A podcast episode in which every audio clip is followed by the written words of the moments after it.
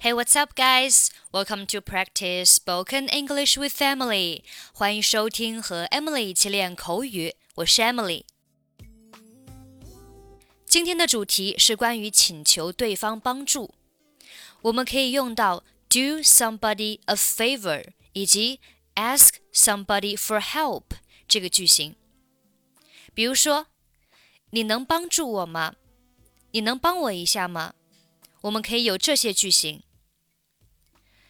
Could you do me a favor? Would you mind doing me a favor? Would you mind helping me out? Could I ask you for a favor? Do you mind if I ask you for a favor? Would you mind if I asked you for a favor?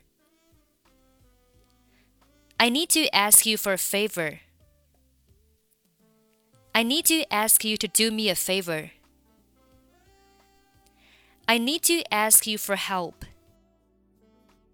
我们来听一下今天的几个小对话。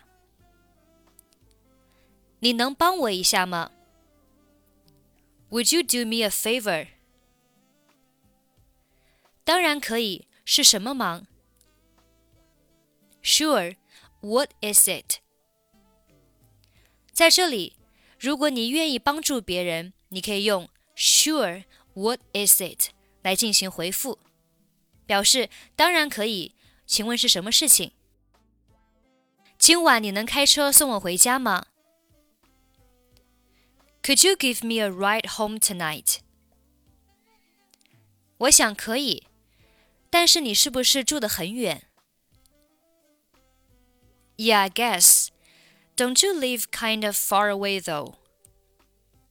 这里 kind of 表示有一点儿。你是不是住的有一点儿远？Don't you live kind of far away? 你能不能在下班回家的路上帮我买点东西？Would you mind picking up some things on your way home from work? 当然可以，只要不花太长时间就行。Sure, as long as it doesn't take too long. Dialogue 1 Would you do me a favor? Sure, what is it? Dialogue 2 Could you give me a ride home tonight? Yeah, I guess. Don't you live kind of far away though?